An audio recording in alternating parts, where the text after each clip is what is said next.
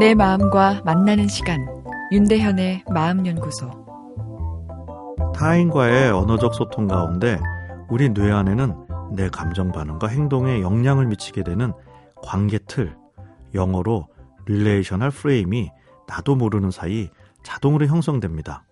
승리가 정의다. 남자는 울면 안 돼. 관계 틀의 예들이죠. 이런 단순한 문장으로 이루어진 언어의 틀이 우리에게 영향을 미치고 있는 것입니다. 행복이란 단어가 가득한 세상인데요. 누구에게나 행복은 삶의 중요한 목표입니다. 그만큼 행복과 관련된 관계틀도 우리 무의식에 깊이 내재되어 있죠. 행복은 모든 인간의 자연 상태다. 행복하지 않다면 결여되어 있는 것이다. 더 나은 살려면 부정적인 감정을 없애야 한다. 자신의 생각과 감정을 통제할 수 있어야 된다. 이런 식으로 언어화된 행복에 대한 관념이 내 뇌의 틀, 프레임으로 작동하고 있죠. 그런데 행복하냐고 물으면 시원하게 대답하는 사람이 별로 없습니다. 왜일까요? 혹 내 마음을, 행동을 조종하는 행복과 관련된 생각의 틀들이 혹시 잘못된 것은 아닐까요? 행복에 대한 지나친 집착이 오히려 불안과 강박을 만들고 있습니다. 행복이 자연 상태의 기본적인 마음 상태이고 불안이 비정상적인 것이라 여기면 우리는 불안을 없애버리기 위해 노력하게 됩니다.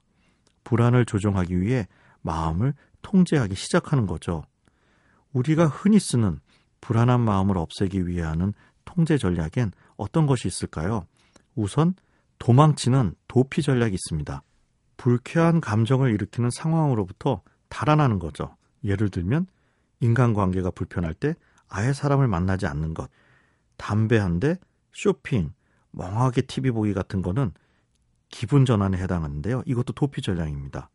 술이나 잠 그리고 약까지 이용해서 불안해서 의식을 지우려는 것도 도피를 통한 불안 통제 전략이죠. 싸우는 투쟁 전략도 있습니다. 불안한 마음을 강제로 찍어 누르는 억압이 있고 힘내 꾹 참자 하며 책임감을 더 키우는 노력도 합니다. 자기 학대를 하기도 하죠. 왜 이렇게 불안해? 넌 바보야. 눈 뜨고 못 봐주겠어. 이런 식으로요. 논쟁을 하기도 합니다. 넌 실패자야. 아니야. 내가 이뤄놓은 것을 봐. 이렇게 반복적인 논쟁을 하기도 하죠. 불안을 통제하기 위한 이런 과도한 노력이 강박적인 사고와 행동을 만들게 됩니다. 불안을 없애고 행복하기 위해 통제 전략을 쓴 것인데 내 감성 에너지를 너무 통제에 쓰다 보니 행복을 느낄 힘과 여유마저 없어져 버리게 되는 셈이죠. 불안은 사람이 가장 불편해하는 감정입니다. 불안한 마음에는 행복이 깃들 수 없는데요. 자, 어떻게 불안을 잘 다룰 수 있을까요? 내일 이어서 생각해 보겠습니다.